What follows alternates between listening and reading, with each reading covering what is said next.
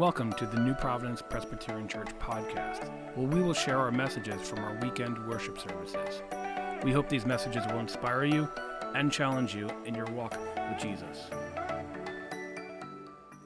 Well, indeed, as we embark on this journey for this week, it is the ultimate journey. The ultimate journey in Jesus' final days leading up to and including his resurrection from the dead that we celebrate on Easter morning. And so, right away in the beginning of this sermon, I want to tell you what the focus of this sermon is. The focus of this sermon is that the ultimate hope, our ultimate hope, is found in the ultimate journey of Jesus for our salvation. Let me say that again. Our ultimate hope is found in the ultimate journey of Jesus for our salvation. And so, as we consider the meaning and significance of Jesus' death on the cross and his resurrection from the dead, it helps us to reorient our lives to look at the true hope that we have because we can so easily get focused only on the here and now, what's in front of us, the challenges that we're facing. And those challenges are real. God doesn't take them lightly, but sometimes we get caught in those challenges. We get trapped in those challenges and we get taken off course. But as we refocus on Christ, refocus on who He is, what He's done, and His way, it allows us to reorient our lives.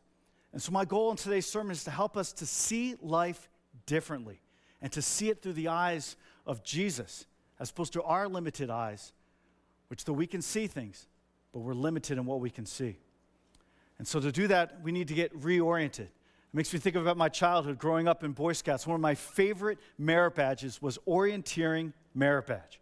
I loved learning about a compass. Right, pulling out a compass, seeing just where you would go in terms of where the arrow would point, and that was interesting in itself. But then taking out a map and learning that you take that compass and put it to the map and, and orient it to the true north, it matches reality. It was one thing to do in theory, it was another thing to actually do in practice. And we went away on a camping trip, and the whole purpose was to go on this big orienteering course. And we had a map with all the different marks. So there are different teams that set out. And our team set out, we set that compass to the map. And as you would expect, with young boys, our attention spans weren't that great.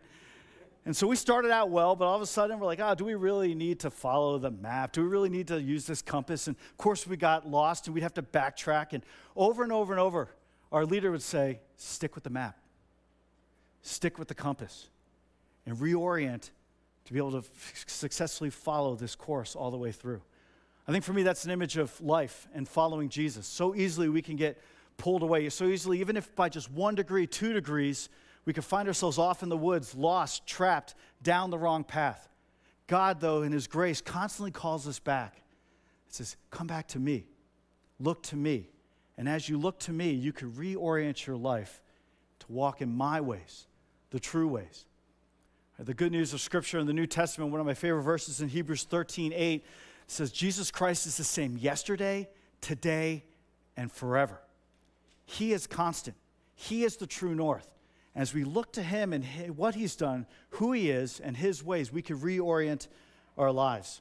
And so that's what we're going to do this week. That's the goal every week, but definitely this week as we enter into a mini sermon series called The Ultimate Journey. Welcome to episode one. Right, episode one is today, and it's Jesus entering into Jerusalem. We're going to look at the ultimate journey, Jesus from his final days before he went to the cross, and then he was resurrected from the dead. And today we're going to look at Jesus' journey into Jerusalem a well known account. If you've been around the church for years or if you've been around the church your whole life, this is a familiar scene. My prayer for you all week long is that you would see this and experience this in a fresh way. For others who haven't, this is an incredible scene. Audrey alluded to it in her prayer and description before as we look at Jesus entering into Jerusalem. And so today we're going to look at the account in the Gospel of John, one of the four descriptions of Jesus' life and ministry and mission. We're going to look at the Gospel of John, chapter 12, that account of Jesus coming into Jerusalem. And to set the scene, it's a powerful scene. Right? Word has gone out about Jesus through his teaching and his healings and his impact. And you talk about way before the days of social media, Jesus went super viral. Right? The news spread about him everywhere. Everyone knew about Jesus. And here he was coming into the great city of Jerusalem. And as he comes, it's not just his disciples, not just his followers, but great crowds heard about it and came. And so as we enter into this account today, this story, imagine being there. As much as the big parades that we may be a part of, like the Macy's Day Parade, things, imagine Jesus coming into Jerusalem and standing there and being there in that moment. We're going to pick up the account in Gospel John, chapter 12, uh, verse 12, and we're going to take this, uh, this passage in sections. Starting in verse 12, we read this The next day, the great crowd that had come for the festival heard that Jesus was on his way to Jerusalem. They took palm branches and went out to meet him, shouting, Hosanna! Blessed is he who comes in the name of the Lord. Blessed is the King of Israel. Jesus found a young donkey and sat on it, as it is written Do not be afraid, daughter Zion. See, your king is coming, seated on a donkey's colt. At first, his disciples did not understand all this.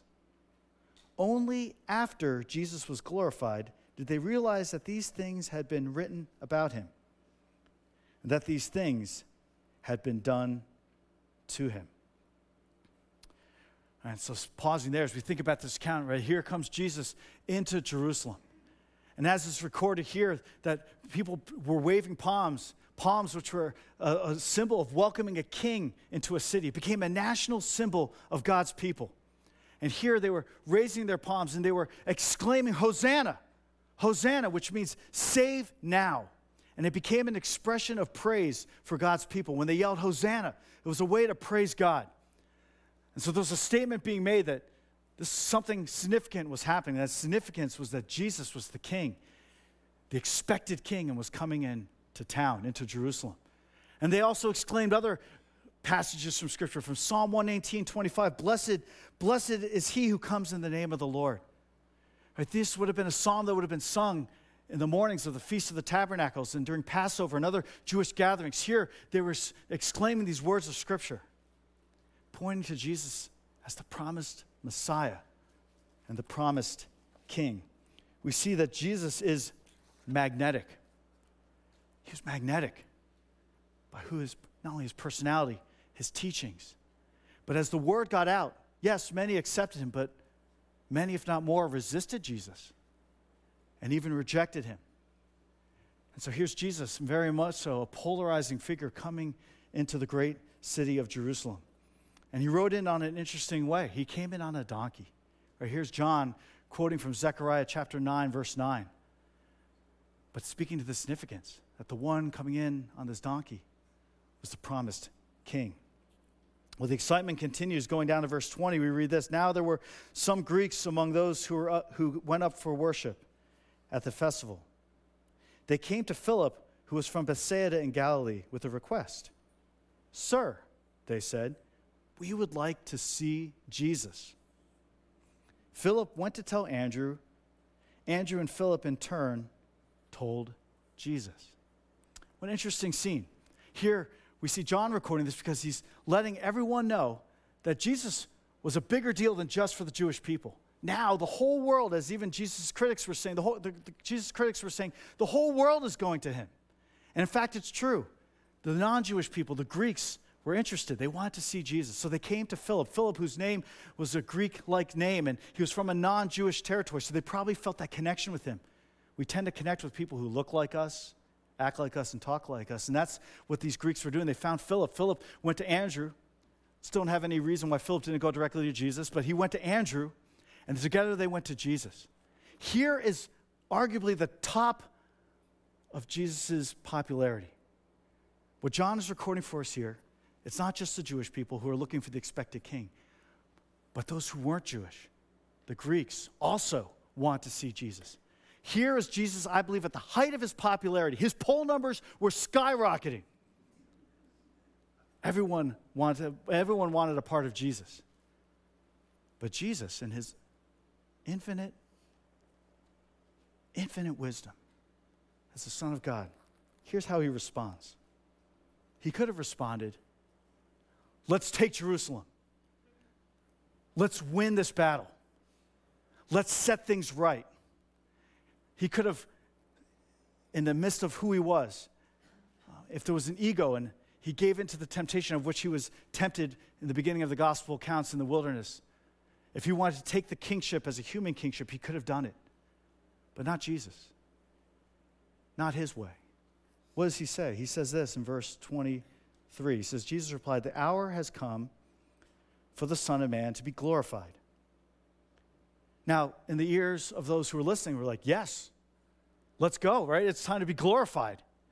Like, let's put you on the, let's put you on the throne. Let's set things right. Let's kick the Romans out. Because the hour meant the appointed time. So now was the appointed time. He says, for the Son of Man to be glorified.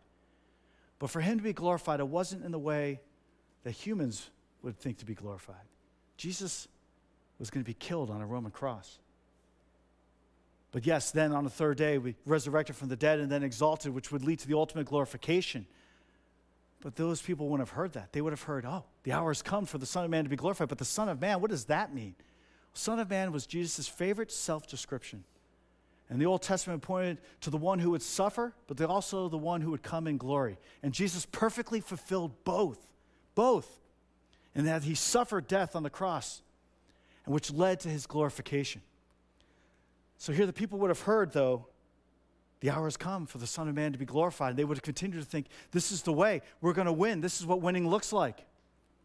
He continues in verse 24. He says, Very truly I tell you, Unless a kernel of wheat falls to the ground and dies, it remains only a single seed. But if it dies, it produces many seeds. Anyone who loves their life will lose it. Well, anyone who hates their life in this world will keep it for eternal life. Oh, what's going on here? This is not the victory speech. This is not the rally cry. If, if you wanted a, a pep rally, Jesus, he put a damper on that rally, rally really quickly. I mean, that pep rally, I mean, all the, the bands just dropped their instruments and the cheerleaders left the gym. What? He's saying, unless a, wheat, a, a kernel of wheat falls to the ground and dies, it remains only a single seed. What Jesus is talking about is what is going to happen to him. And what Jesus is alerting those listeners, both his disciples and those Greek curious followers, is that something different is going to happen. It's not what they expected, it's not even what they wanted. That the way of Jesus is a different way. What he's saying is the way of Jesus is the way of sacrifice. The way of Jesus is the way of sacrifice. It's a different way. It's different than what we'd want, it's different than what we would expect. It's not the rally cry that we would have wanted. And Jesus is saying his glorification is not going to come by force, it's not going to come by being political and finding the right angles to get his way. It's not going to it's not going to follow the ways of the world. And it's a warning to his disciples right there, I believe, saying, Be careful what you project onto me. We see throughout the gospel accounts over and over and over, Jesus' closest followers, no doubt, and no doubt the, the crowds as well, project onto Jesus what they think Jesus should be, and who Jesus should be, and what he should do. Jesus doesn't play that game. He is who he is. He is who he is. And he says it's going to be a different way. He goes, My way is the way of sacrifice. My way is the way, actually, of death. The way of Jesus is the way of sacrifice. I think it's a warning for us today that we too can do that with God and, and with Jesus himself. We could project onto God what we think God should do, fill in the blank. God, I think you should be like blank. Or God, I think you should do blank. But God speaks for himself. God spoke for himself in Christ. He revealed himself, what he's like. He spoke to us clearly through his word. He, God speaks for himself. So we need to be careful. I need to be careful. We all need to be careful when we start projecting onto God what we think God should be like or what we think God should do. And just when we do that, God loves to surprise us. I think that's what Jesus is doing here. At the very height of his popularity, the whole world's coming to him. He puts a big damper on that party and says, like a single kernel of wheat, unless it falls to the ground and dies, it remains a single seed. But if it falls to the ground and dies, it produces many seeds. He's pointing to what's going to happen to him on the cross. And he elaborates more on it with words which seem really kind of odd to us in our ears in the 21st century. and this, the first part seems to make sense. If you love your life, you're going to lose it. Right? He says this. He says in verse 25, anyone who loves their life will lose it. Meaning, if you hold on to your life based on your terms, your ways, you're actually going to lose it by, by gripping it, by trying to control your life. The more you do it, the actual less control you have. That part seems to make a little sense. The second part, though, less so. But if, while anyone who hates their life in this world will keep it for eternal life, what does that mean? Right, biblical, especially New Testament description of hate speaks less about the feelings. When we think about hate, we just like love, we think feelings in our 21st century. But the word actually describes more of a separation or a letting go. And here Jesus says, if, unless someone's willing to let go of their life or to separate themselves from a life where we're in control and God isn't, it's like unless we hate that life and separate ourselves from it, if we do that, we'll actually keep that life for eternal life. And that's exactly what Jesus was about to do. He was about to let go of his life for the greater good, ultimately for our salvation. So, what does that mean? What does that look like? Jesus picked up uh, specifically a way to show this, and he did it in a way which would have probably befuddled everyone at that moment. He comes in on a donkey. What is going on here? He comes in on this donkey. And here in the Gospel of John, the other Gospel accounts points to Zechariah 9 9, right, where we read this prophecy, this description. Zechariah 9 9, the prophet says, Rejoice greatly, daughter Zion. Shout, daughter Jerusalem. See, your king comes to you, righteous and victorious, lowly and riding on a donkey, on a colt, the foal of a donkey. Here, speaking to humility, that God is going to establish his rule and his peace, not through force, not through power, not through politics, not through the ways of the world, but through lowliness and humility in a way that no one would expect. And it would come, it would come by letting go of his life as opposed to holding on to it. So, what if? What if from this account it's true that when we oftentimes think about God or think God, we think he should be like, maybe off the mark? Maybe like turning that compass or turning, missing that compass and having that map turned by one, two, maybe five degrees that we find ourselves walking down the wrong direction. God invites us to reorient our lives based on how He describes Himself. That the way of Jesus is the way of sacrifice, not of power, not of domination, not of politics, but through service and laying down of a life. This passage and this account raises this question. This passage and this account makes us question how we see God. I know God had to mess with me in this way a couple times as well, and He actually used this passage over the years. And I debated doing this or sharing this because it's one of those things that um, it's very personal. Um, years ago, I had the opportunity to meet with a spiritual director.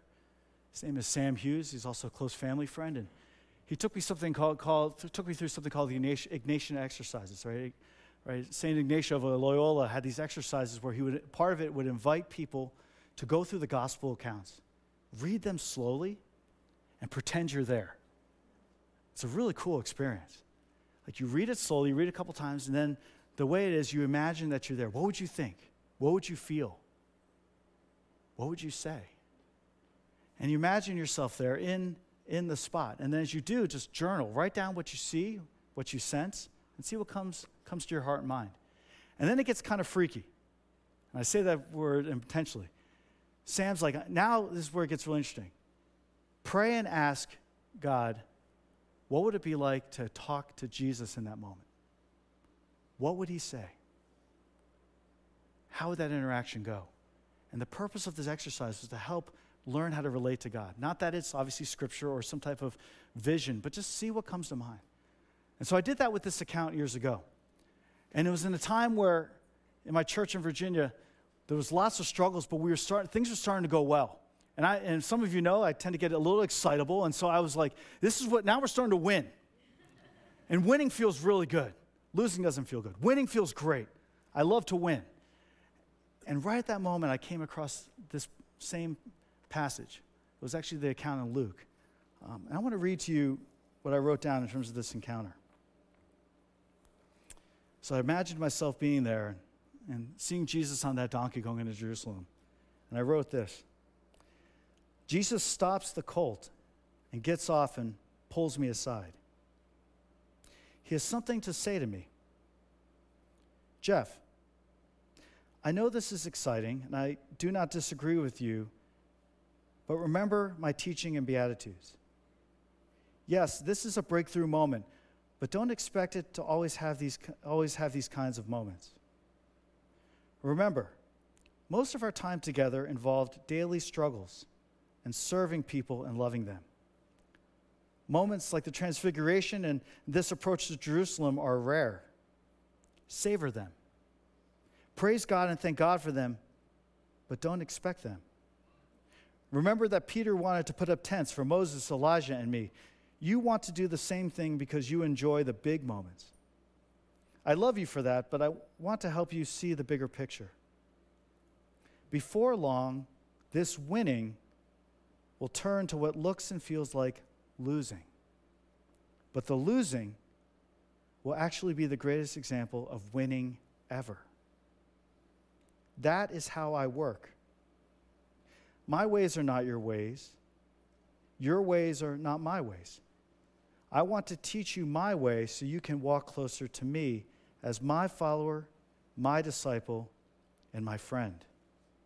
Let's enjoy this moment, but let's not make it into an idol or expect it. Stay close to me. Don't get sucked back into the crowd. That may seem easier, but you will not be as close to me, and that's where I want you to be, and you really want to be. Let's go. Jesus gets back on the donkey and continues to ride towards Jerusalem as the people joyfully praise God in loud voices. He turns, looks over his shoulder, and winks at me.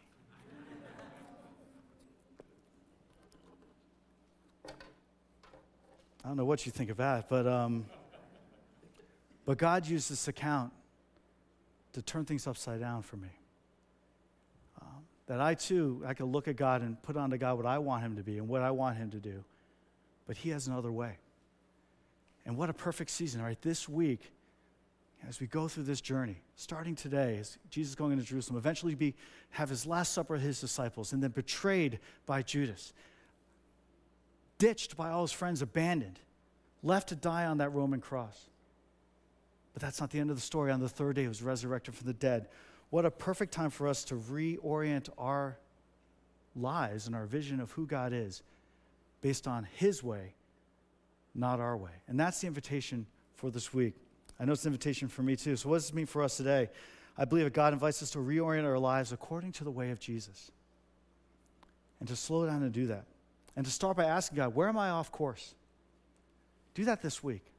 Let this season, as we move towards Easter, at the resurrection of Jesus from the dead, this week, ask God, where am I off course? And then ask specifically, is there something that maybe I'm trying to control? Something where I'm trying to hold on to life, and you're saying, let go, surrender it to me. Or maybe there's something specific, there's an idea or picture of who God is in your mind that God is saying, that's not who I am. You're making me out to be someone that I'm not. And surrender that picture to Him, that idol to Him, and say, I want to know you for who you are. It's like when you have a relationship with someone and you think you know something about them and then you learn something new. It, it, allows for a greater breakthrough in that friendship and relationship. That's my prayer for all of us this week, this Easter season, that something will come to mind, something that will allow you to have that breakthrough, have a better sense of who God is. And to say, God, here I am, take this from me. I let it go right? Trusting your way, looking to you for that next step. I believe we all need grace to do this. But Jesus is going to meet you with that grace. He wants to show himself to you. He wants you to know him for who he really is. Right? The disciples thought they knew who he was. The, the crowds thought they knew who Jesus was. But Jesus put an end to that rally cry pretty fast. And he said, unless the, this single kernel of wheat dies, falls to the ground and dies, it remains one seed. But if it does, it produces many seeds. And he pointed to his life. Again, the ultimate hope is found in the ultimate journey of Jesus for our salvation. And today was the first episode, the beginning of it. Um, may God meet you in that. And let me give you one thing to remember, one thing to do as we finish up, and some questions. The one thing to remember is this the life transforming hope of Jesus is found in his ultimate journey and provides the way for us to reorient our lives according to God and his ways. Right, take a fresh look this week at this journey of all that Jesus went through. And maybe for the first time, have a real sense of who he is. Or maybe if you've been following Jesus for many years or part of the church, may he show you something different about himself.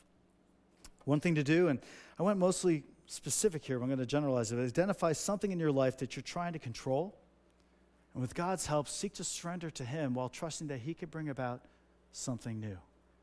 Um, so I reflected more, that's almost for another sermon, but because I really think the, the focus of this sermon is don't make God out to be someone that He's not. Um, but still, if there's something along those lines you're trying either to control God or control something in your life, let it go to Him. And see what happens this week as you put that into practice. Um, there may be something as you look towards an uncertain future that you're not sure how it's going to go. Um, I know, per, I'll share personally, I know many of us are feeling it. There's lots of changes in our church right now. Three beloved people are retiring right? Maury Fryer, Mike Flavin, and Colleen Fletcher, all retiring. And so it's change. And change is scary. Um, and that's where God invites us to bring all those anxieties to Him. In many ways, I know for me, I want to control. I don't, I, want, I don't want Mike to go anywhere. Me neither. Yeah, Audrey. I don't want Colleen to go anywhere. I don't want Maury, Maury to go anywhere, but I have to trust God's moving into discernment in their life. In some ways, to recognize that, yeah, even, you know, even though it's physically impossible that Mike and I can serve together for 40 more years, unless, well, actually, Mike could live that long, but that, and Colleen too, but that, um, but I have to let, just like Jesus talked about that kernel of wheat fall to the ground and die, my own personal desires, and to release them to their next chapter. We all need to do that as a church, though it's going to be hard. And that's, maybe that's what it is for you this week as you pray and think through these possibilities. Whatever it is, just let go of that control, let go of that image of God, and believe and trust that He has something new in store for you individually and us as a church going forward. Though we may not know exactly what that looks like. Um, what's ex- some questions for reflection as we finish? What is an example of something, again, you're trying to control or make happen that God's calling you to release and surrender to Him? Number two, would be what is something new that God could bring from letting that fall to the ground and die in your life? Number three would be how can the death and resurrection of Jesus provide hope for you as you wait on God's help in this? Think about those questions as we reflect on and imagine, imagine what that will look like to not hold on to life, but to let it go. To not hold on to an image of God that's not Him, but to let it go and let Him speak for Himself. And see who He does this week as we walk in this ultimate journey, starting today through the week, Maundy, Thursday in the sanctuary. It's going to be an incredible service of reflection. Colleen's leading that service. You don't want to miss it. We'll have communion together. Good Friday, 7:30 p.m. in the tent. Mike Flavin's leading that service. You know he's not messing around. It's going to be engaging and it's going to leave you truly understanding the significance of the death of Jesus on the cross. And then finally, Easter Sunday morning in the garden, it's going to be the ultimate sunrise, followed by the ultimate victory celebration, 10 a.m. in the tent on Sunday morning. As best as you can, come and be a part of each of those to fully experience the ultimate journey as we consider what Jesus has done for us this Easter 2022. Let's pray. Father in heaven, thank you for your amazing grace. Lord, you alone know what we need. And what's been shared in the sermon, I pray, God, that you would do a mighty work in each person's life. God, meet them with the grace, meet them with your love. And Lord, thank you for how you responded to not only your disciples, but to the crowds. And Jesus, you shared that the way, your way, is the way of sacrifice. So teach us about that in the days ahead as we move through this week, through this ultimate journey, moving towards Easter Sunday. But help us not to get to Easter too quickly. As we reflect on your love and your sacrificial death, may that impact us, not only for this week, but for the months and years ahead. We praise in Jesus' name. Amen.